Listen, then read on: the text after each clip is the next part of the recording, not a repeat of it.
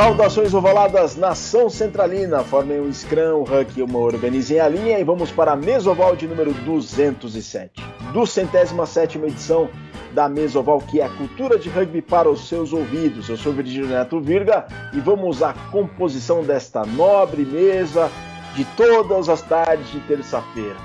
De todas as tardes de terça-feira, mas vocês podem estar ouvindo esse programa em qualquer dia da semana, em qualquer horário também. Vamos com ele, que nunca dá mole. Como vai, Luiz Colli? Tudo bem? Pô, Viga, valeu. Eu tô bem, cara. E você, como é que vai aí? Um salve, Eu... salve pro nosso ouvinte. E vamos que vamos. Vamos a isso. Ele tem a voz da razão. Tudo bem? Como é que você está durante esta pandemia, meu caro nobre e velho amigo Márcio Chitão? Opa, Fala Virga, fala Cole, pessoal do Mesoval, é um imenso prazer estar aqui de volta. Hoje nossa mesa está repleta de primeira linha, então muita coisa promete no papo de hoje, né, Virga? E nossa mesa está deliciosa e absurdamente deliciosa, com tanta fartura de ingredientes, de mão na massa. Vai ser uma mesa que vocês sentirão, ouvintes, o cheiro do Mesoval 207 a escapar pelas, pelas saídas das caixas acústicas de onde vocês estiverem ouvindo este podcast, não é mesmo, Chitão? Opa, com certeza. O cheiro, assim, tô, tá, tá saindo aqui do, do, do meu celular, que hoje eu estou fazendo uma pequena improvisação no, o cheiro tá diferente daqui do Arizona, né? Tô gravando daqui do Arizona, mas hoje o cheiro tá muito diferente, tá um toque muito mais ogro, né, Virga? Pois é, está completamente mais ogro, você tem toda a razão. O Cole já está absurdamente fascinado também com este odor, com este cheiro, com esta. Cheiro de panceta, é... de bacon, é, cara, tá, tá demais, velho. Tá demais, tá bacana. A gente vai falar sobre rugby e vai falar sobre comida também. Fiquem curiosos, porque já já a gente apresenta o convidado, porque antes de irmos para o Mesoval 207, de fato, com o convidado desta edição, só aproveitar para vocês e pedir para vocês colaborarem com a mídia independente do Brasil. Acessem apoia.se barra central 3, apoia.se barra central 3 e colaborem com a mídia independente do Brasil. Vejam lá um valor, uma quantia que vocês podem doar regularmente, todos os meses, e colaborem com a produção independente da central3.com.br. Vários podcasts, não só sobre esportes, mas sobre política, literatura, teatro, política nacional, política internacional, automobilismo, da, dos mais diversos segmentos do, do, esporte e tem muita coisa bacana para vocês acompanharem. Então acessem apoia.se barra central 3 e façam lá a sua contribuição regular. Um agradecimento, agradecimento especial a todos os ouvintes do Mesoval, que já completou mais de 200 edições, rumo aos 5 anos de casa na Central 3, que serão completados no próximo dia 19 de janeiro de 2021, quando a Central 3, quando a Mesoval, quando o podcast Mesoval completa 5 anos de casa na Central 3. Estamos com saudades do estúdio Mané Garrincha lá na Galeria Orofino. Estamos com ah, muita mas, saudade. Mas a, gente, mas a gente tem matado bastante saudade com vários podcasts aí, né, Vigílio? Meu time de botão, é, o, o, o, da Bundesliga, tem, tem bastante podcast aí pra gente ouvir que estão todos sendo gravados. Medo e Delírio em Brasília, eu recomendo também muito esse, o Medo e Delírio em Brasília, que está muito bacana mesmo. O podcast da Trivela, Fish, tem uma. É um manancial de qualidade o pessoal da Central 3, Paulo Júnior, Leandro Yamin, Matias Pinto e grande elenco. Grande equipe, né?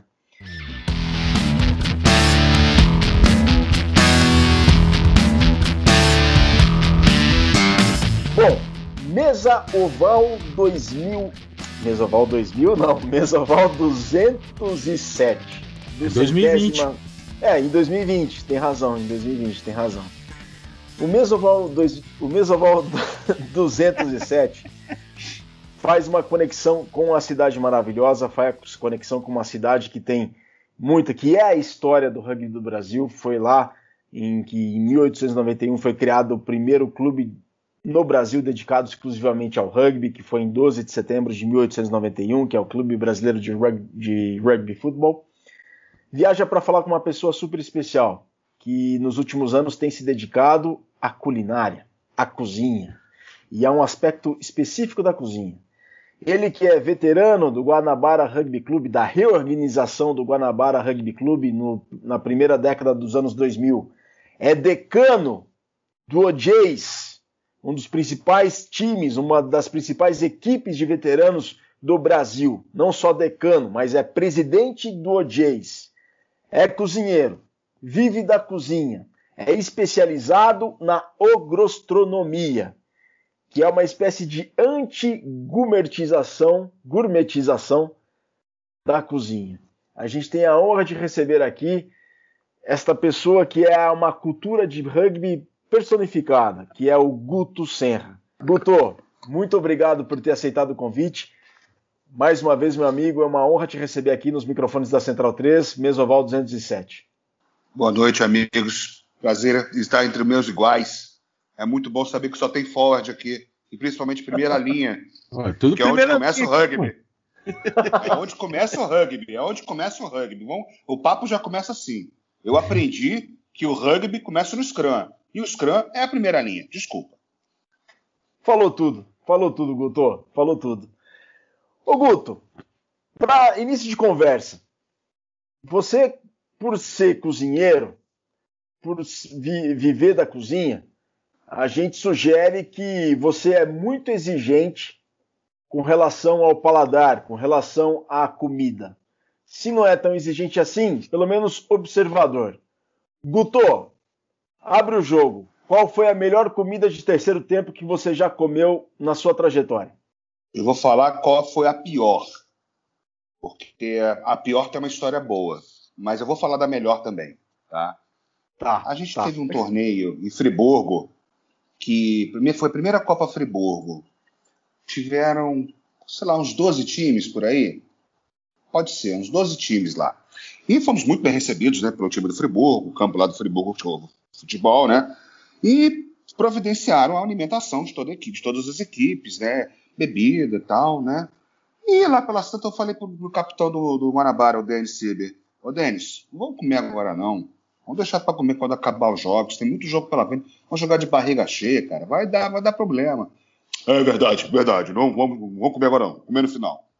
Tudo bem. Assim foi. Jogamos, jogamos, jogamos. Lá pelas três e pouca da tarde, acabamos o último jogo do Guanabara. Vamos comer, né? Só que a marmita ficou no sol. E aí, meu amigo, eu tive muita sorte.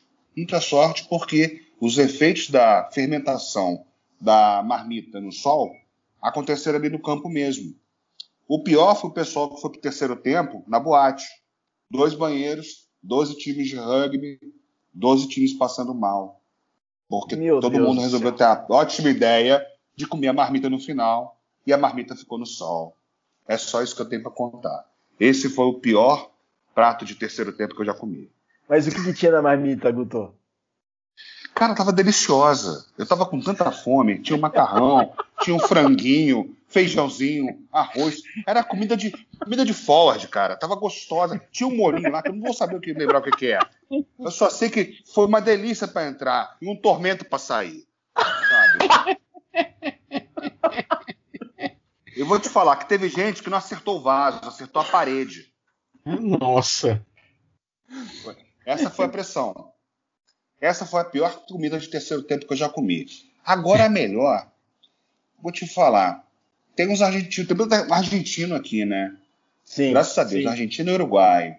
E graças a eles, a gente tem sempre um bom molho, bom chimichurri. Uh. Então, é sempre bom, sempre legal. Choripan. choripan, porra, é, os caras sabem fazer. Só tem um problema, os caras não sabem acender churrasqueira. Teve um, foi a, a segunda Copa Baldo, é, não, é verdade. Eles não sabem acender. Não sabem. Tinha, tinha, um, dois, tinha um time argentino, um time uruguai jogando com a gente. Tinha uns três, dois argentinos, três uruguai no, no nosso lado, mas ninguém conseguiu acender a porra da churrasqueira. Eu pensei, não, não é possível, cara. Pelo amor de Deus. Não, tá cheio de comida aqui. Vamos acender essa merda. Ah, mas não tem, não tem papel, não tem nada assim. Cara, dá linguiça. Eu vou acender uma linguiça e vou acender essa merda. Eu tenho até foto disso. Eu posso provar. Acendemos a churrasqueira e começamos choripão e pão, choripão e pão, choripão e pão. E, porra, desceu que é uma beleza. A cerveja estava quente, foda-se. Desceu que era uma beleza. E eu tô até hoje perguntando pro, pro Chafa o que foi que ele colocou naquele molho, que eu quase levei uma, um pote para casa. Tava delicioso, apimentado, sabe? Aí se desceu bem, desceu muito bem. Suave, cítrico, sabe? Aroma, tudo que tinha que ter um bom molho para conseguir fazer um belo choripã. Comida simples é comida boa. Eu gosto de comida. comida eu não gosto de muita, é, muitas é, viagens na, no preparo. A comida mais gostosa é a comida que tem menos ingrediente quando é bem preparada com carinho. Essa é, a comida que eu gosto. Foi isso que aconteceu nesse terceiro tempo.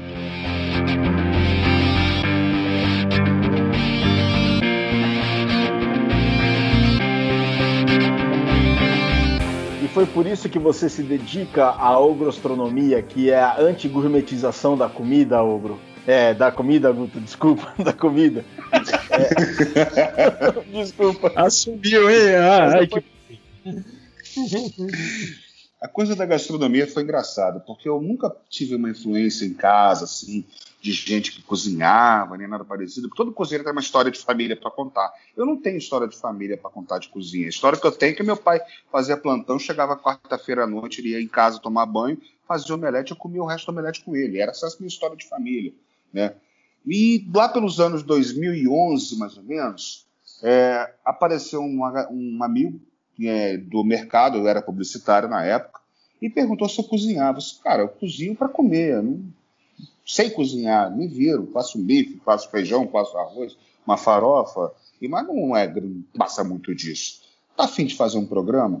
Pô, como é que é o programa? É, a gente tá pensando em fazer uns vídeos para internet para ensinar o pessoal a cozinhar. Você, cara, mas eu não. Eu vou ensinar a cozinhar? O que, que a gente vai fazer? Ah, vamos começar fazendo churrasco. E assim a gente fez. Começou fazendo churrasco. Primeiro programa da gastronomia era churrasco. Aí o que, que eu fiz? Carne simples para churrasco é um dos vídeos mais vistos do nosso, do nosso programa. Porque todo mundo quer saber como que faz uma carne. Ninguém quer saber como é que faz um cassoulet, como é que faz não sei o quê, não sei o que lá. As coisas mais simples são as coisas mais procuradas que as pessoas querem saber. E o legal é isso, porque ainda tem muita gente com dúvida. Então é bom você saber conduzir as pessoas tanto para o que você gosta, quanto que é para o certo. Que são coisas completamente diferentes, né?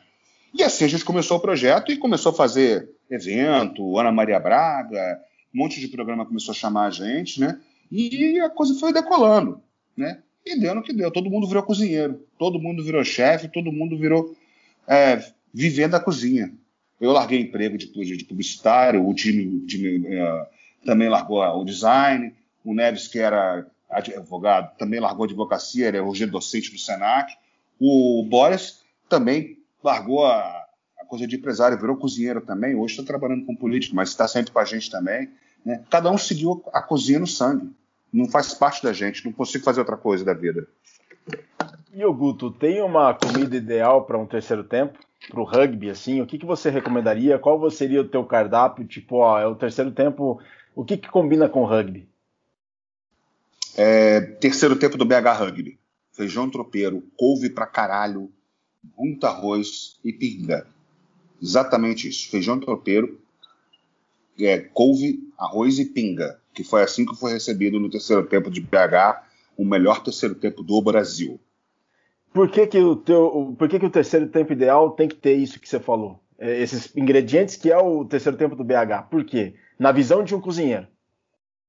Tem todos os grupos alimentares que você precisa. Você tem folhas, a couve, você tem carboidrato, que é o arroz, você tem feijão, que é a raiz, você tem o bacon, você tem a carne de porco, que é a proteína, você tem a farofa, que dá aquela liga gostosa, você tem ovo, você tem temperos, você tem a pinga, que é para amaciar todo esse conjunto.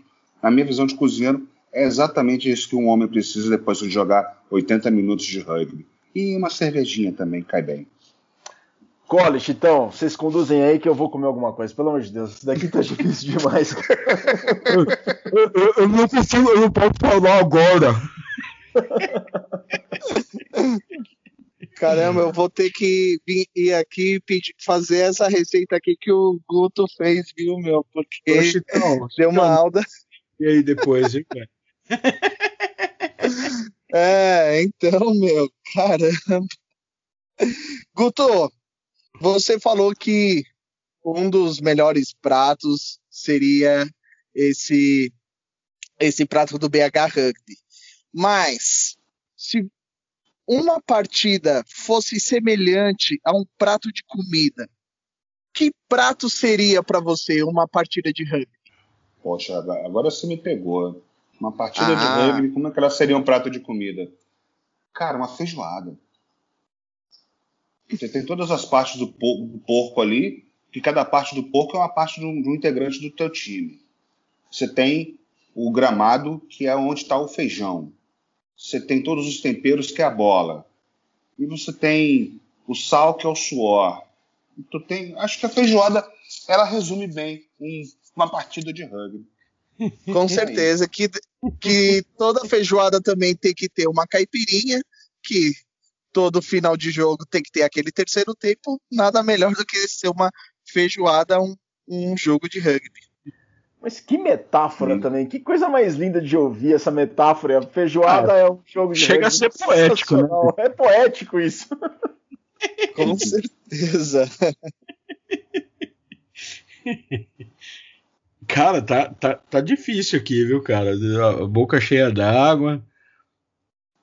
Você sabe mas... qual é a maior coerência desse papo? No final, ah. quando a gente terminar aqui, eu vou pegar arroz e ovo para comer. Eu tô com preguiça de cozinhar.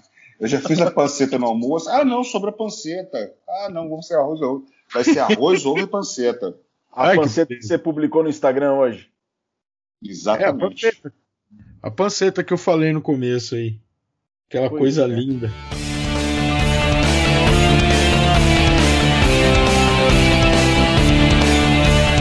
Bom, o papo tá bacana, o papo tá gastronômico, ou grossronômico, na verdade.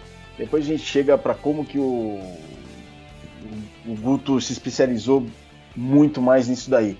Mas, ô Guto, e o teu contato com a nossa ovalada, assim? Como é que ele começou? Qual foi a origem? Como é que você começou no rugby e é uma figura tão querida por todo o Brasil? Olha, a culpa toda é do capitão do meu time de rugby, do OJs, que era o capitão do Guanabara, o Denis Sieber.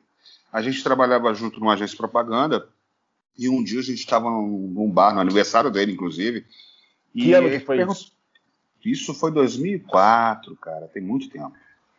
Aí ele perguntou assim: o que você anda fazendo? Eu disse, cara, eu tô jogando rugby. Aí eu, como é que é? Rugby? Sério? Tem aqui no Rio? Você vê, eu não sabia que tinha rugby no Rio de Janeiro. Era completamente Mas você já ignorante. Conhecia, você já conhecia? Conhecia. Nós já tinha visto alguns jogos. Não tinha assim, ah, eu gostava de seleção tal, não sei o quê, porque eu não era um esporte que eu apreciava tanto, né? Eu nunca, nunca participei de esporte coletivo quando eu era jovem, né? nunca fui de pelada e tal, eu era skatista, né? Então não tinha nessas coisas, a gente até se afastava dessa galera, né? E aí eu comecei a jogar, jogar com ele e eu assim, como é que é, é isso aí, Denis? Então, a gente está querendo fundar, refundar o Guanabara Rugby, um time que existia nos anos 80, foi campeão brasileiro e tudo. Estamos juntando a galera no Orkut. No Orkut a gente fez um time pelo Orkut. E começou a aparecer gente para treinar numa ladeira lá na Quinta da Boa Vista, um parque aqui no Rio de Janeiro. Né? A gente chegava às 8 horas da manhã, chegava cedo, não bebia na, na, véspera do treino, né? porque sempre passava mal no dia seguinte. Às vezes a gente acabava bebendo, ia de ressaca mesmo treinar, na merda, dava esporro que não aparecia. Né? E o time foi crescendo. Começou a ter notoriedade, começamos a jogar as competições. Né? Comecei a aprender o rugby de verdade, né? embora a gente não tivesse técnico no começo, tudo, uh, era muito intuitivo, era muito em pesquisa do que as, as pessoas estavam tocando o time faziam, né?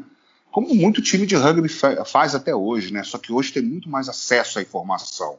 A gente não tinha YouTube na época. A gente tinha uma fita VHS de Nova Zelândia contra a África do Sul, que jogavam no campeonato de, sei lá, de 98, não sei, um amistoso, e essa fita rodou o time inteiro, cerca de 50 pessoas ao todo. Não sei nem onde está essa fita hoje. Só que eu lembro exatamente de todos os lances do jogo, de tanto que a gente assistia essa fita VHS. E o Guanabara chegou onde chegou. Entrou na Série A, jogou o Brasileirão, jogou a Taça Tupi, né? Só que nesse meio tempo eu acabei me desligando do Guanabara justamente por causa de trabalho. E aí passei quase dois anos e meio ou três afastado do rugby, presencialmente, mas sempre envolvido de alguma forma é, espiritualmente, né? E aí passei a jogar no Carioca Rugby em 2015, né? Não, minto. É, não, 2000, é, 2014, eu acho. 2014 e 2015. E passei a, voltei a jogar o estadual, coisa que eu não jogava há muito tempo. Só que nesse meio tempo todo aconteceu o OJs, nosso time de veteranos, que seria uma vertente dos times de veteranos que a gente queria fazer no Guanabara, só que a gente percebeu que o Guanabara era muito pequeno para abrigar só veterano do Guanabara. Então a gente começou a chamar veteranos de outros times do Rio, até fora do Rio, para compor o OJs. O OJs não é não. só beach rugby, né? Porque a gente vê a galera do, do Rio. A gente do, se chamava, inclusive, OJs Beach Rugby. Começamos num beach, né? E conforme foi o beach rugby no Rio de Janeiro, na minha cabeça, e acho que muitos vão concordar comigo, sem o Rio Beach Rugby, muito do que acontece no rugby no resto do ano não seria possível. As pessoas voltam a jogar por causa do beach, as pessoas ficam no tesão de voltar para campo por causa do beach, e a alegria que o beach traz é a alegria que a gente leva também dentro do OJs. Porque se a gente não for, se não for para se divertir, não tem, não vale nada você ganhar um jogo. Você tem que se divertir. Você pode ganhar um jogo e não gostar do jogo. Você pode perder um jogo e gostar do jogo, né? Você tem que se divertir. E a premissa do Beat e do OJs era a gente se divertir. A gente já entra em campo já na galhofa, já fazendo o raca do OJs, tem a papagaiada toda, né? Um bando de barrigudo fazendo merda no campo, né? Já tem caso até que eu ouvi dizer que teve jogador que se urinou dentro de campo, mas eu não sei quem foi, tá? Não vou dizer. Mas a gente começou então a jogar também na grama. É, é aconteceu. É, e na, na grama a gente voltou pro nosso lugar. Falei, pô, cara, vamos começar. Vamos mudar isso aqui? Ô, Jace Rugby. Vamos tirar esse beat aqui, que senão parece que a gente só joga isso. E a gente começou a jogar na, na grama também. Né? O, a gente tem o Monkey, o, o Chafa, o Denis, o Greg do, do Niterói tem muita gente boa, cara, no, no OJs, né? E o OJs ele é meio mambeme. Tem jogo, a gente faz a chamada, nego vem, né? E não treina. Tá, alguns treinam nos seus times, né? Mas o treino nosso é, é a vida, né? A gente abre a cerveja e já começou o treino.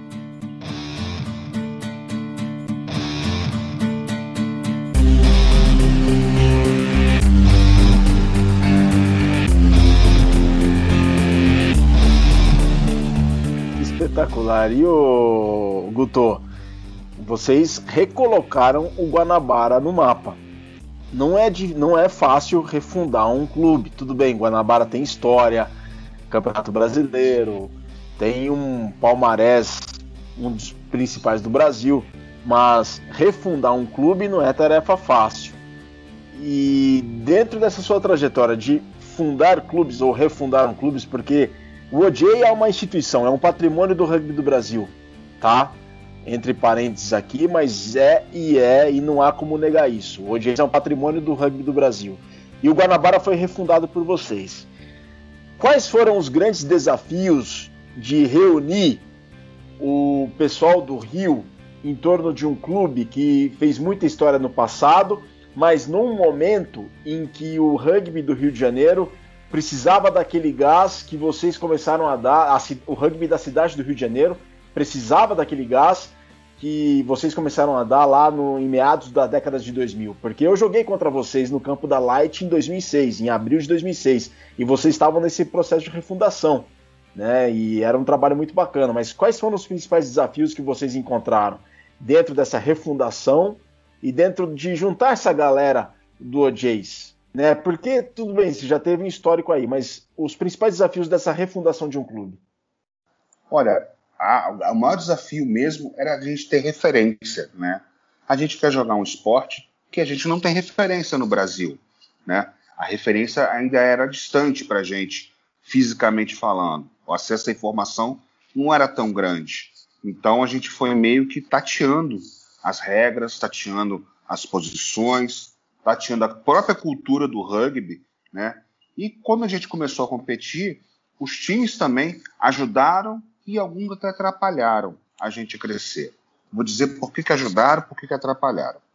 Ajudaram porque mostraram como que as coisas funcionam, como é que um time se comporta, como é que um time ataca, estratégia, toda essa coisa da tática. Atrapalha porque eu tive que ouvir muitas vezes qual a necessidade de ter um outro time de rugby no Rio de Janeiro. Seria mais fácil se os jogadores do Guanabara fossem para outros times para ajudar os times que já existem. Quando ninguém percebeu que era justamente para ter mais um time, para ter mais jogos, mais oportunidades. E a gente queria. O rugby e qualquer competição, qualquer esporte só existe porque tem um adversário. Então, se eu tiver só três adversários, para onde a gente vai? Né? E essa foi uma barreira que a gente teve que sentir no Guanabara. A gente era muito jovem, muito imaturo também. A gente teve que amadurecer meio que na marra. Tomamos muita porrada. Passamos uns três, quatro anos tomando porrada. Como todo time toma. Só que a gente aprendeu a bater também. E a gente aprendeu que no mesmo lugar que sangra daqui, sangra e dói do outro lado também. Só que isso não se fez sozinho. Eu sou um coadjuvante dessa história. É um conjunto de pessoas que trabalhou para o Guanabara crescer. E eu posso dizer que o cara que fez o Guanabara virar o que é o Guanabara é um cara que não está mais entre nós, que é o Luiz Vega, meu último técnico. Meu último técnico, não, meu primeiro técnico, na verdade, de verdade. Né? Ele deu toda a marra, deu toda a força, o sangue no olho que o Guanabara tinha, tem e ainda vai ter mais, sabe? Onde quer que ele esteja. E esses foram os desafios. Tanto, tem muita coisa boa que a gente tirou do começo da criação do Guanabara, tem muita coisa ruim. Mas isso é uma coisa inerente da, muito mais do tempo que a gente começou a acontecer isso. Um time de rugby que quer começar a jogar agora tem muito mais ferramentas, talvez vai ter muito mais apoio do que a gente teve, né? Dentro de campo e fora de campo também. Tá mais fácil hoje. A gente, quando começou, só tinha mato. E era mato mesmo, cavalo passando no meio do campo. Era o diabo de jogar, cara. Então, é, é, é uma história muito bacana, né, cara? É uma história que, assim, a gente. A gente aqui do Mesoval, a gente adora essas histórias porque cada, cada time é formado por um tipo de grama, por um tipo por um tipo de mato, por um tipo de poça d'água, por um tipo de poça de lama, né? E, e, e, a gente juntando tudo isso, a gente tem o que é o rugby brasileiro hoje, né? É, nessa, nessa sua história com, com o Guanabara e com o, o OJs, é, você tem assim algum ano que te marcou pra caramba, assim, alguma coisa assim, que você fala, meu, esse foi esse foi o ano que, meu, me dá maior orgulho de participar em uma das duas equipes aí. Como é que que, que você tira assim? Que, qual que foi um grande momento é, de um dos clubes que você que você representou, né? Que, que te marcou pra caramba, assim? Olha, quando a gente estava na Série B, né? Que a gente estava comendo pão de que a diabo amassou, foi meio, meio pesado, né? Porque a gente estava num ritmo de treinar. Por muito, isso que eles te chamaram, muito. né? comendo pão, né? Aí te chamaram para fazer outras coisas. é, foi uma coisa. Teve uma época que o. Não foi nem na Série B, foi na Série A que aconteceu isso. Quando o BH começou a vir para cá. O BH Rugby, ele, ele como não tinha outro time na redondeza dele, ele vinha jogar na Copa, na Copa Fluminense, né? Como um time local. E isso foi, foi uma época legal, porque a cultura do mineiro é uma cultura muito boa, né? E estava precisando disso um pouco no, no, dia a dia dos rugbyers dos cariocas, né? Embora assim, o Niterói sabe, fazia um puto terceiro tempo também, o Rio também, mas é, foi nessa época também que começou a acontecer o Friburgo Rugby, que foi um dos times fomentados pelo Guanabara. É, o Denis, ele, a família dele é de lá, de Friburgo, ele foi um dos que ajudou o Friburgo Rugby a, nascer, né? E aí começou a ter outros times aparecendo. Foi, essa época foi, eu acho que foi a mais legal. Foi quando a gente viu o trabalho da gente de ser mais um time, virar dois, virar três, virar até mais quatro times acontecendo eu vejo a minha cidade natal, Volta Redonda, o Patriotas Rugby, virar Volta Redonda Rugby. Isso me deu um puta do orgulho, sabe? Saber que a minha cidade natal tinha rugby. Isso acho que foi essa época mais legal. Assim, tem vários momentos dessa. Tem, são tempos diferentes, mas essa época foi mais legal. Ver times nascendo, times para a gente conseguir jogar junto. E Exato. saber que eles tinham o nosso apoio. É, é, eu acho que, que um dos segredos do, do rugby no Brasil, é, principalmente nesses, é, vamos dizer assim, é, a gente tirar da, das capitais, né? É a gente começar a usar os times da capital para fomentar outros outros times, né? Eu acho que isso é, é, é, muito é muito gratificante a gente olhar times, né? Fazer isso, né? Tem essa história de vocês aí, tem história lá lá em Minas Gerais agora também, né? Também tem bastante disso. A gente vê na Bahia acontecer isso também. Então é muito é muito legal assim quando uma, uma equipe fomenta o surgimento de outras, né? Isso tem até lá, lá, em, lá no, no, norte do Brasil também tem isso, né? Quando uma equipe fomenta a outra, fomenta a formação de um adversário. Isso que é legal, né? É isso que é legal. É, você descentraliza o rugby da capital e começa a ir para o interior, e a gente percebe que no interior é mais fácil formar um time que na capital. É uma coisa que acontecia naquela época. É, era mais fácil juntar 15 cabeças para jogar um, um, final de semana do que juntar 10 na capital para treinar. Que dirá para jogar, né?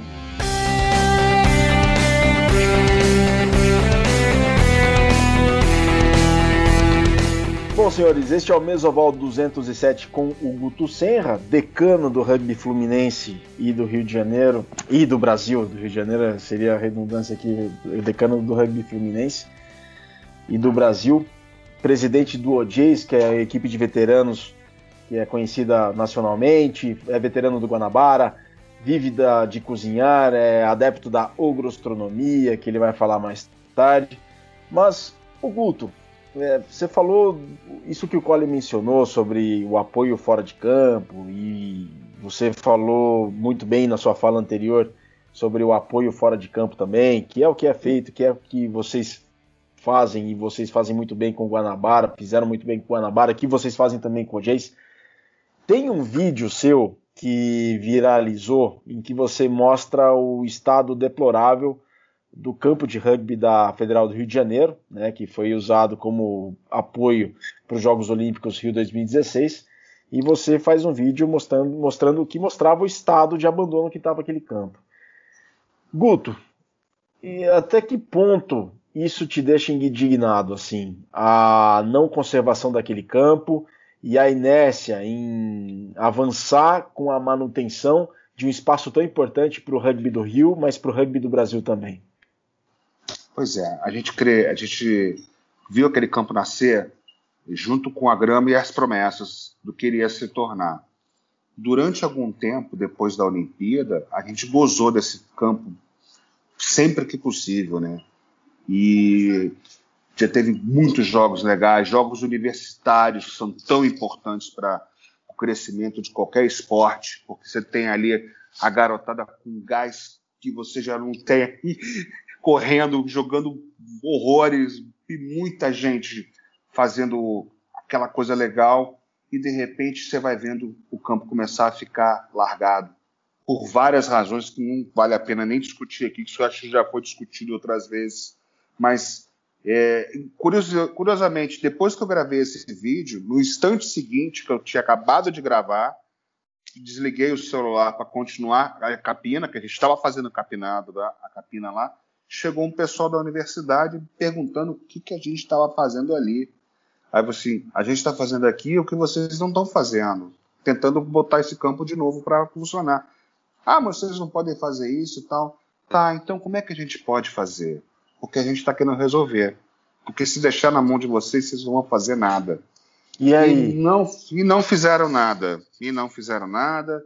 Teve grupinho de WhatsApp, teve um monte de coisa. A gente conseguiu engenheiro ambiental de graça, a gente conseguiu gente para poder trabalhar, um monte de coisas, só que estava sempre tendo a dificuldade da reitoria da universidade. Né? E olhar para o passado daquele campo, que foi muito bonito, o campo tinha lá seus problemas, tinha suas limitações, mas era um campo de rugby oficial no Rio de Janeiro, com as dimensões oficiais, traves, pronto. Não tinha arquibancada? Não tem problema. Não tinha vestiário? Não tem problema. Eu tinha grama, eu tinha trave, eu tinha linha. Eu tinha onde jogar. Eu joguei ali e todo mundo que jogou ali sente a mesma revolta que eu, porque nunca mais vai jogar ali de novo. Não ali, infelizmente. Eu trabalhei num circuito brasileiro de Sevens que foi lá em setembro de 2017. Eu acho que foi um dos eventos mais bacanas que eu já participei. E acho que tinha umas mil pessoas dentro de entre torcedores, entre é, membros das equipes, atletas, é, familiares, torcida. Eu, e se não me engano, foi um dos eventos. Se não me engano, não. Foi na segunda quinzena de setembro. Um sol maravilhoso de fim de inverno do Rio de Janeiro. Não estava tão calor, também não estava. É, fazia até um, um vento fresco à noite. E foi um dos eventos, sem dúvida alguma, mais bacanas que eu participei naquele campo da UFRJ. E, e é uma pena ver o estado que se encontra, o, o justa e unicamente por inércia da burocracia que impede que nós, que as pessoas de bem, né, nós, vocês, né, o Guto e toda a comunidade do Rio, do rugby carioca, impedem de fazer as coisas que precisam ser feitas. E elas precisavam ser feitas assim como foi feita lá em setembro de 2017. O Guto, o, o Cole abriu o microfone, peraí. É, eu queria, eu queria fazer só uma menção que quem quiser ouvir a história sobre esse torneio pela ótica do Virga, acesse lá o programa 201, que tem lá a historinha sobre, sobre esse torneio. É verdade, é verdade. O Guto, cê, é, em se tratando disso, né, não só da história desse campo da UFRJ, mas de todo o seu trabalho como publicitário, como cozinheiro e você trabalha com essa publicidade hoje em dia porque você é um influenciador digital no, dentro da, da, da gastronomia e com OJs, com Guanabara.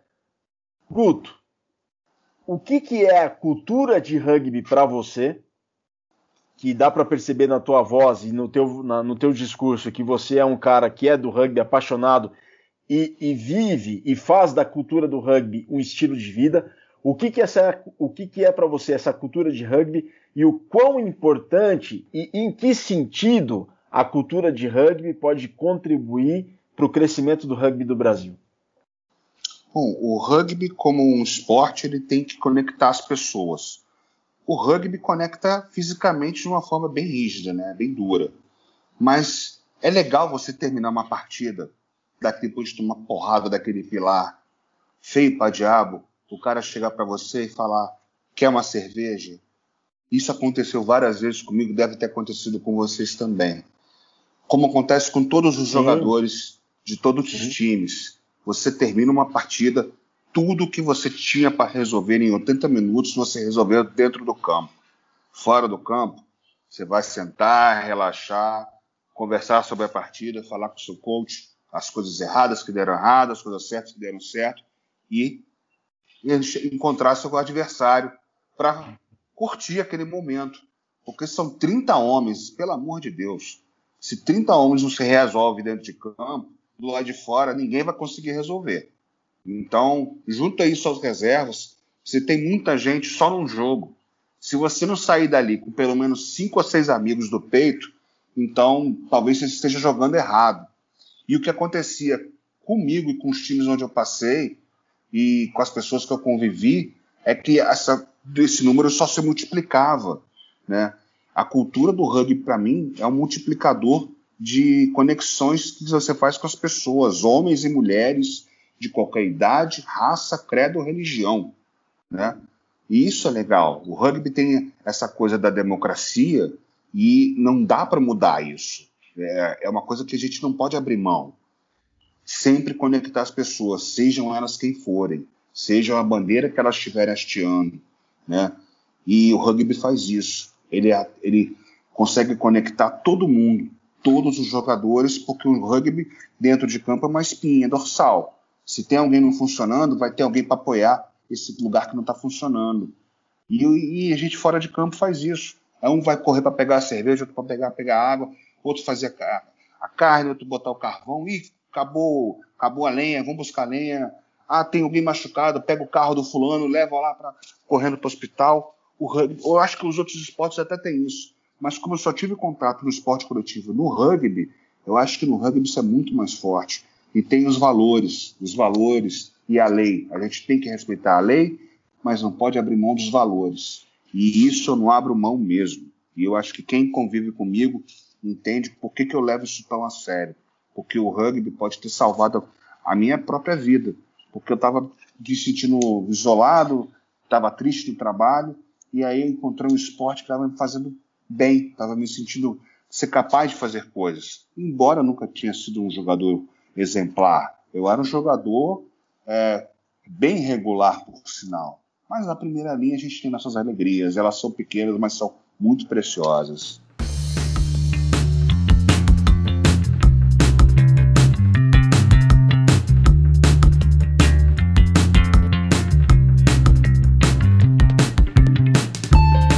Até, inclusive, é, é, tatuagem no teu braço direito, né, Guto? Minha primeira tatuagem. E é talvez eu não consigo pensar em outra coisa para colocar que não seja uma coisa que faça referência ao rugby. Eu só não coloquei o nome OJs porque eu queria que a imagem da caveira quebrada, que é a imagem do OJs, né, que são os veteranos, os velhos quebrados, barrigudo, ficasse bem gravada, né? O Chitão abriu o microfone. Opa.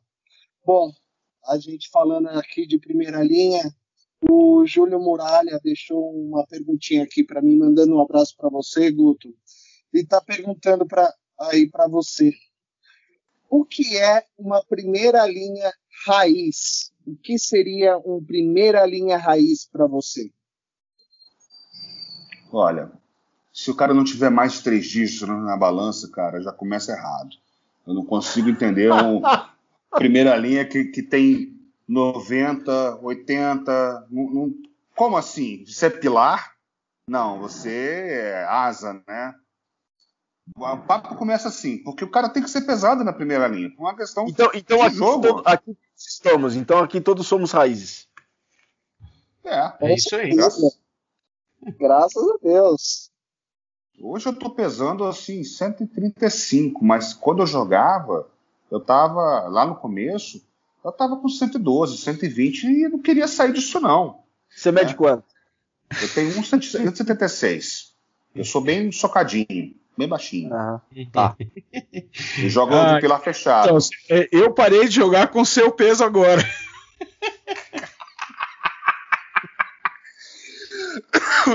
Queria mandar um abraço pro Muralha pela pergunta, porque foi muito pertinente, né? O jogador de primeira linha tem que ter três dígitos. Começa por aí.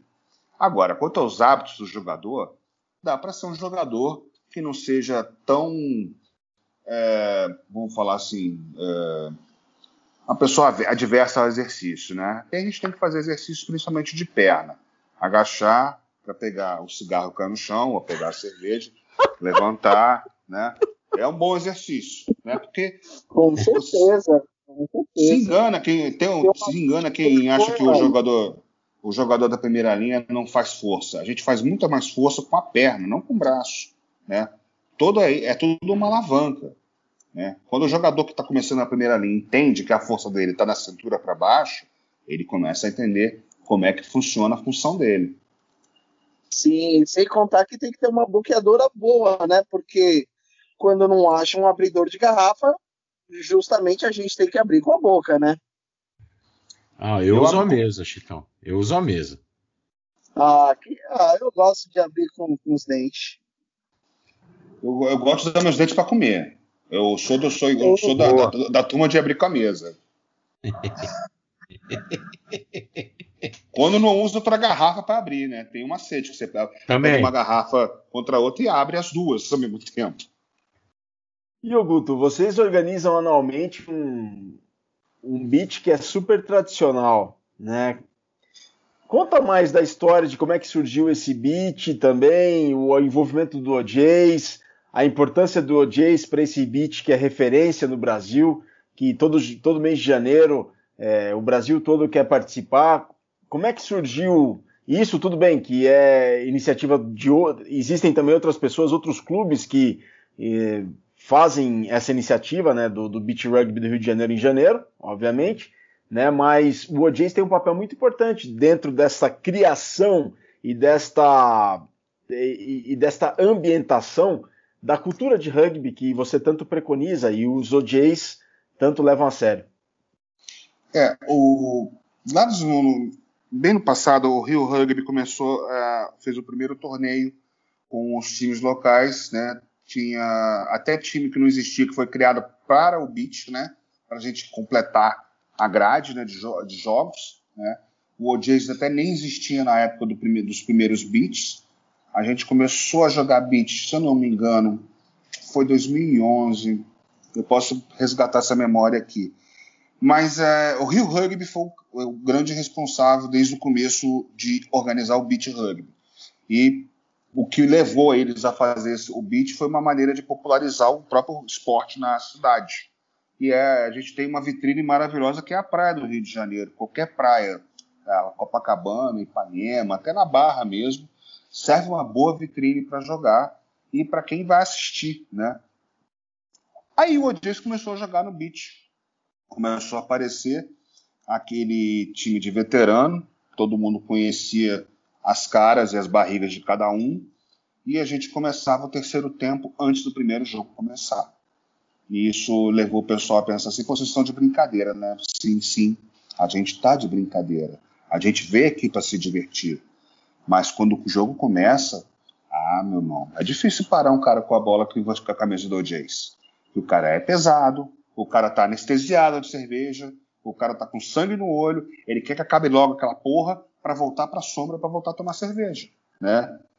E a gente leva isso muito a sério. E a gente é amigo de todo mundo também, né? Cada OJs tem o um pezinho num time, tem um pé no Niterói, tem um pé no Friburgo, tem um pé no Rio, tem um pé na Jaguatiricas feminino, tem um pé. O pessoal acaba se reunindo em volta da barraca do OJs, que é onde está a alegria, está a diversão, está a música, está a galhofa, né? E a gente acaba contagiando as pessoas com isso. Nem era a nossa intenção. A nossa intenção era só ir lá, tomar uma cervejinha, reencontrar os amigos que a gente não vê há muito tempo, jogar, voltar para a cervejinha, curtir um dia de sol, praia, rugby, que é a melhor coisa do mundo. Que coisa bacana. Que cenário essencial, que cenário ideal e é essencial isso para o rugby do Brasil. Tendo em conta tudo isso que você tem falado, Guto, como é que você vê o rugby do Brasil hoje em dia, em nível de clubes, na... esse olhar crítico e esse olhar aguçado que você tem de administrador, de publicitário, como é que você vê o rugby do Brasil hoje? Eu, eu tenho aquela resistência com a coisa de, da centralidade do, da, do rugby está no eixo São Paulo e, e Sul. Né? A pandemia veio aí para dar a porrada que faltava para ver quem vai sobreviver. Porque o, o rugby, de um modo geral, no Brasil, estava precisando de um gás. E foi justamente o contrário que aconteceu. Os times não estão treinando, os times não estão se encontrando, nem até time que está treinando virtualmente, né? Graças a Deus estão mantendo a conexão com as pessoas, né? mas a gente está precisando de união mais do que nunca, quando for possível se jogar, estar tá presente com outra equipe, estar tá presente com jogadores da sua equipe, seja da onde for, e conectar mais os estados uns aos outros, né? A gente é um, é um, é país muito grande, então é difícil você ir fazer uma, um gira, jogar em tal lugar e ter grana para fazer isso, ter patrocínio para fazer isso. Quem joga, quem começou a jogar na década de 80, década de 90, nos anos 2000, sempre tirou muito mais do bolso do que algum patrocinador te dava. Né? O esporte brasileiro padece disso. Né? O rugby não, não é um privilégio do rugby ser amador. O esporte, de um modo geral, todas as modalidades passam por essa mesma dificuldade de competir, de treinar, de ter insumos, de ter academia, de ter espaço, ter um lugar para você jogar, praticar a modalidade que você gosta. Os times têm que se virar, mas os times têm que trabalhar dentro de própria, da própria célula que compõe seus jogadores, mas sempre pensando em conectar esses jogadores aos times adversários. E isso que falta para mim, sempre vai continuar faltando, porque a gente ainda não é uma primazia do rugby mundial, a gente ainda está buscando nosso espaço. Né? O Brasil, se eu não me engano, ainda está fora da, da, dos 10 ou dos 20 mais da América do Sul. Ele tá, não, está dentro dos 10 mais, mas ele está brigando com o Uruguai, está brigando com o Paraguai, está brigando com o Chile, está brigando com a Argentina. Né? A gente ainda está buscando o nosso lugar ao sol. Mas mais preocupado do que brigar com as outras, outras nações, a gente está briga com nós mesmos. Né? Eu vejo muito time se anulando um ao outro quando deveria somar. Né? A gente, até uns dois anos atrás, a gente fazia treino de treino, clínica de Scrum em quatro times diferentes. Né? A gente fazia isso aqui no Rio. Eu não sei se no resto do Brasil fazem essas clínicas sem a iniciativa da CBRU ou da federação a gente fez por conta própria.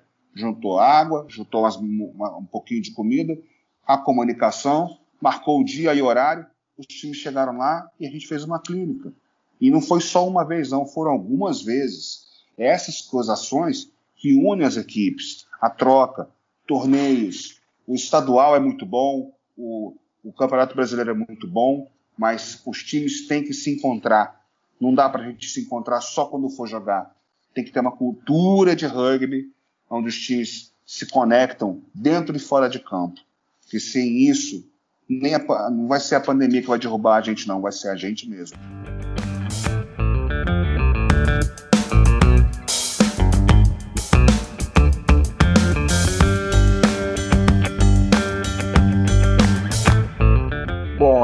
Reta final do Mesoval 207 e temos espaço para algumas perguntas mais. Chitão, tá um pouco quieto aí, meu velho. Caramba, tô, tô ouvindo aqui o mestre culto aqui, não só tentando aqui anotar as receitas da comida, mas também muita cultura de rugby, né, que o Guto tá mostrando. E Guto, você sente é, esse lance de conexão não só no, no rugby nacional, mas o rugby fluminense, ele está voltando a ter seu espaço, né? O que o rugby do Rio está faltando para poder crescer mais e mais? É, o grande problema que a gente tem hoje, na minha, minha visão, a gente não tem um ponto onde essa conexão acontecer. A gente está muito preso aos campeonatos ao estadual, a quando tem Taça Tupi, quando tem alguma competição que vem para cá, né? Que já veio mais, né? Então, está faltando é, justamente essa, essas, essas uniões, iniciativas dos próprios times em fazer suas competições individuais ou amistosos serem mais frequentes para essa conexão acontecer, para ser mais constante. Não precisa ser um jogo oficial, basta ser você juntar é, para um Tenaside, para um Seven, ou para um treino coletivo. Né? Já que é tão difícil juntar todos os jogadores do seu time para treinar, junta com outros jogadores de outra equipe para treinar. Qual o problema? Todo mundo vai jogar mesmo esporte. Ah, não, porque vai aprender o que o outro está fazendo. Pô, que bom que aprenda. Aprenda e faça tão bem ou faça melhor do que a gente. Né? Não tem problema você passar a experiência de que vale o seu conhecimento a, o teu, a tua experiência de vida dentro e fora do esporte, você não passa isso para frente, né? Não tem essa de você ficar tomando conhecimento e ele é só seu, você só usa na hora de for jogar. Não, eu quero que meu, meu time adversário jogue melhor do que eu, para eu me tornar um jogador melhor, para me tornar um homem, uma mulher melhor, né? Senão é melhor jogar peteca, entendeu? Não vai jogar rugby, vai jogar peteca. O, o Guto, agora então eu vou, eu vou te apertar um pouquinho mais. É, essa cultura de, de rugby que você está falando para gente, né, de, de as equipes adversárias se juntar para treinar, para ter contato, é, é, para ter para ter essa, essa vivência junto, né? Porque a, a, gente sempre fala, né, que, que o rugby ele não é só competição, né? O rugby é uma prática, né? É uma prática que envolve as equipes e você está tá, tá nos presenteando aí com uma cultura que existe sim em alguns lugares aqui no Brasil, mas se a gente pegar é, a capital São Paulo, pegar é, o Rio de Janeiro, pegar o Rio Grande do Sul, a gente, a gente não vê isso difundido, a gente vê isso em alguns momentos, né? a gente vê a gente vê isso geralmente, às vezes é, alguns clubes juntam é, para fazer um workshop, para fazer alguma coisa de, de propagação, de divulgação, né? A gente vê isso muito também aqui no interior de São Paulo, o pessoal indo fazer junta dois clubes de uma cidade para ir numa terceira cidade vizinha para montar, para ajudar a montar o time e tal. Mas a gente não vê isso, por exemplo, como é, como por exemplo um, é, jogos amistosos frequentes, vamos dizer assim, né? que poderia proporcionar esse esse momento de treinar. Claro que o que você falou é treinar junto, é um pouco além, você não acha que, que as federações poderiam, é, é, por exemplo, eu não digo patrocinar, mas eu digo estimular a fazer isso? E outra, é, é num, num, país que a gente vê é, a, a confederação mais preocupada com o, o alto, alto rendimento, a seleção, levar a seleção é, para a Copa do Mundo, como estava até um tempo atrás, né? Tanto que veio o Jean-Luc, ele mudou um pouquinho isso, né? E mas você não acha que, que os clubes deveriam ter, ter mais isso, é, ter pessoas que estimulassem isso nos clubes? Pois é, você falou uma coisa importante da federação, a federação estimular isso a confederação também participar disso. A gente cria muita expectativa nas organizações, quando são organizações compostas pelos mesmos homens que compõem equipes e compõem estados com equipes. Uhum. A gente tem que parar de ficar esperando a solução vir de cima. Tem que começar a fomentar isso de baixo.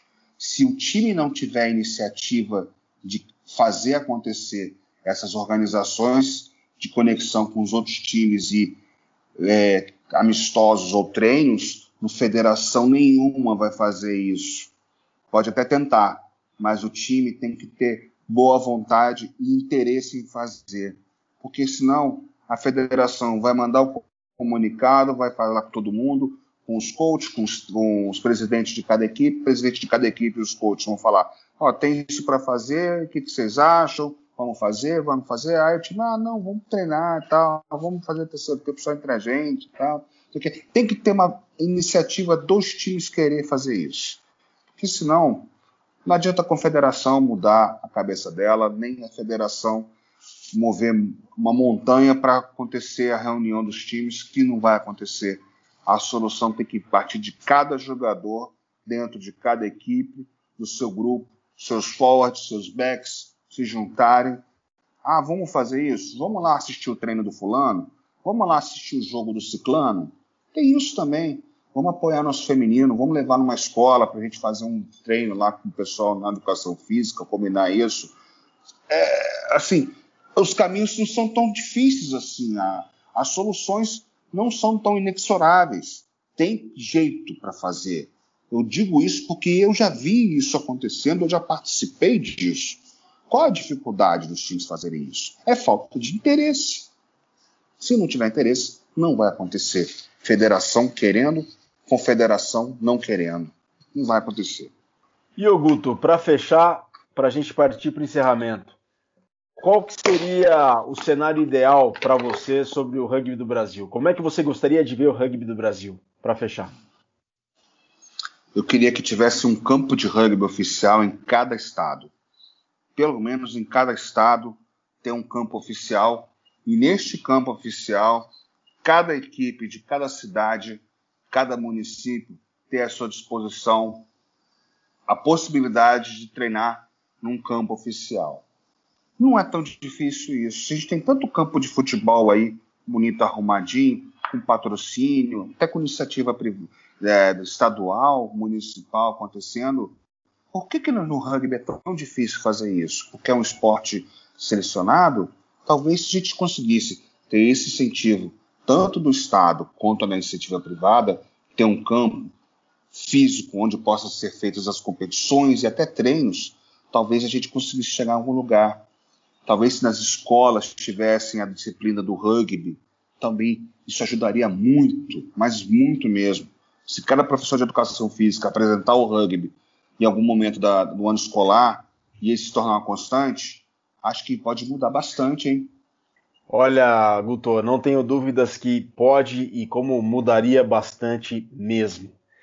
Pessoal, tudo que é bom dura muito e o Mesoval já passou aqui do tempo, já extrapolamos e muito bacana essa aula de rugby que o Guto nos explicou aqui, compartilhou a opinião dele, a crítica sobre como ele vê o rugby do Brasil hoje e o cenário como ele é, quer o rugby do Brasil no futuro, como ele vê o rugby do Brasil no momento ideal, no futuro, num cenário ideal no futuro. É muita cultura de rugby aqui nos microfones da Central 3.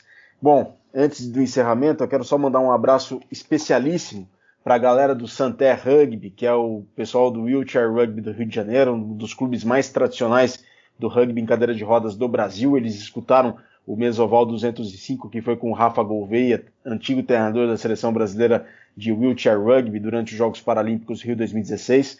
Um abração para o Juliano Tagliati, também lá de Juiz de Fora, que mandou uma mensagem muito bacana, muito bacana para gente. O Vitor Silveri, lá de Garça, também mandou um abraço. O Jairo Rodrigues, o Peru, mandou um, um grande abraço para nós também. O Juninho Felize, que hoje está morando lá em Santos, ele que é do rugby de São Carlos, do interior de São Paulo, mas hoje mora em Santos, né? Trabalha com navegação e mora na, no litoral de São Paulo. E um abraço especial para o Fer Suriano, que mora lá em Tokushima, no Japão. Ele que é filho dos meus amigos pessoais, o Manequim e a Dani. O Manequim e a Dani moram no Japão há muitos, há mais de 10 anos. E o Fer Suriano faz parte da equipe juvenil, né, da equipe do, da escola secundária, onde ele estuda lá no Japão. Joga de segunda linha, o garoto tem 16 anos e quase 2 metros Olha só que os tupis vão ficar de olho em você, viu, Fer? Então segue bem na tua trajetória do rugby japonês aí.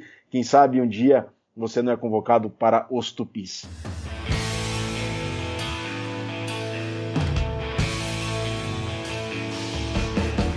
Titão, as considerações finais, meu amigo, por gentileza. Bom, foi ótimo. Quero é, parabenizar o Cole pelo, pela narração que ele fez aí do, Arquibancada Esporte Clube. Eu acompanhei, eu deixei o, o, celular no mundo e fiquei assistindo, assistindo e ouvindo o Cole narrando. Foi muito bom, foi ótimo. Quero dar um abraço para a galera do Macha Bomba Rugby. É, eles me ajudaram muito na hora que eu estava lá no Rio, né, durante as Olimpíadas o pessoal me assessorou muito lá, foi muito legal. Quero mandar um abraço para eles. E também quero mandar um abraço para o pessoal do Ronins Quad Rugby. Esse time, ele acho que ele acabou de subir para a primeira divisão do, do brasileiro. Eles treinam lá no Serete. Tem uma quadra lá no Serete é, própria para eles treinarem o quad rugby. Né? Exatamente, ali do, la do lado do campo, do lado da Arena Paulista, o Aleta Miguchi da seleção brasileira treina com o Ronins, é verdade, muito bem lembrado, Titão. Isso, e tanto que o Tatuapé Rugby ajudou o pessoal né, do Quad Rugby para conseguir o, o piso ideal para eles poderem treinar lá. Né? Então, quem sabe futuramente pode ter jogo de Quad Rugby lá no Serete também. E Guto, sem palavras, muito legal aí hoje o seu programa. Vamos trocar um pouco de receita. Quando você vir aqui em Sampa, por favor, colhe aqui no Arizona que a cozinha aqui está de portas abertas para você. Muito obrigado. Eu que agradeço o convite do, do Mesoval, todos vocês. A, chamarem a mim, logo eu, eu que sou. Eu sou só um, um jogador velho, que gosta de cozinhar, mas que gosta de falar muito. eu agradeço muito o carinho de todos vocês me chamar aqui, que a audiência Besoval, porra, muito obrigado por todos vocês. Eu só agradeço, eu não peço nada, eu só agradeço. Tá? Muito obrigado, Vi. Luiz Cole, as considerações finais, por favor. Ah, eu, eu, que, eu agradeço a presença aí do Guto. É, valeu, brother, valeu. É, agradeço essa troca de, de papo da, da velha guarda, né? e, e, meu, muito bacana o que, que, o que você faz e o que você ainda faz pelo rugby, né? Você ainda, ainda colabora, você tá, tá sempre aí ligado com o pessoal, o pessoal, os veteranos. Então é, é, é a essência do, do, do Mesoval é, é, a gente divulgar o que as pessoas fizeram e o que elas fazem pelo rugby, entendeu? Então, é, seja muito bem-vindo ao Mesoval e, e que volte sempre, né? Volte sempre. Guto, eu faço das palavras do Luiz Colli as minhas. Muito obrigado por ter aceitado o convite. Valeu demais. Obrigado pelas, é, pelas receitas do rugby, né? Dessa vez as receitas do rugby aqui compartilhadas de acordo com a maneira como você quer o rugby do Brasil. É, quiser, é, quem dera fazer o rugby do Brasil fosse tão fácil quanto fazer uma comida, né? Você torna fácil fazer a comida, não que seja fácil fazer a comida, mas é, quem dera fosse tão fácil assim, né? A gente querer o rugby do, rugby do Brasil, assim como a gente faz um prato de comida, mas as suas colocações aqui são de uma valia imensa porque você tem um olhar muito crítico e muito perspicaz sobre a situação do rugby do Brasil. Parabéns por toda a sua trajetória dentro de campo, fora de campo, profissionalmente. Você é um exemplo para todos e nunca deixe de estar perto do rugby do Brasil, porque a sua presença é muito importante e você colabora muito e agrega e integra muita gente, Guto. Parabéns por tudo aquilo que você fez, faz e ainda vai fazer pelo rugby do Brasil. Obrigado, Virgílio. Muito obrigado. Eu que agradeço, eu pretendo ainda criticar muita coisa, mas eu pretendo também ajudar. Que a gente não pode ficar só criticando, não, tem que botar a mão na massa também. O que puder fazer ao meu alcance fisicamente, eu vou fazer. E vamos a isso. Pessoal, este foi Guto Serra, decano do rugby brasileiro, veterano do Guanabara, ele que é presidente do OJs, é cozinheiro, vive da cozinha, especialista na ogrostronomia. Guto, só para finalizar mesmo, Deixa. Qual que é o teu Instagram para o pessoal seguir o teu trabalho? G-U-T-O-S-E-N-R-A. Guto Senra. E o teu e... trabalho na cozinha? Não, é, é esse mesmo. Meu trabalho na cozinha é esse perfil. E é, as coisas que eu faço do rugby, as coisas que a gente faz no rugby, tá lá. O Jays Rugby. Maravilha, perfeito. Sigam porque vai ser bastante cultura de rugby para os seus olhos. Este foi Guto Serra mais uma vez. A gente agradece muito a sua audiência, sobretudo a sua paciência. Saudações ovaladas e até a próxima. Um grande abraço.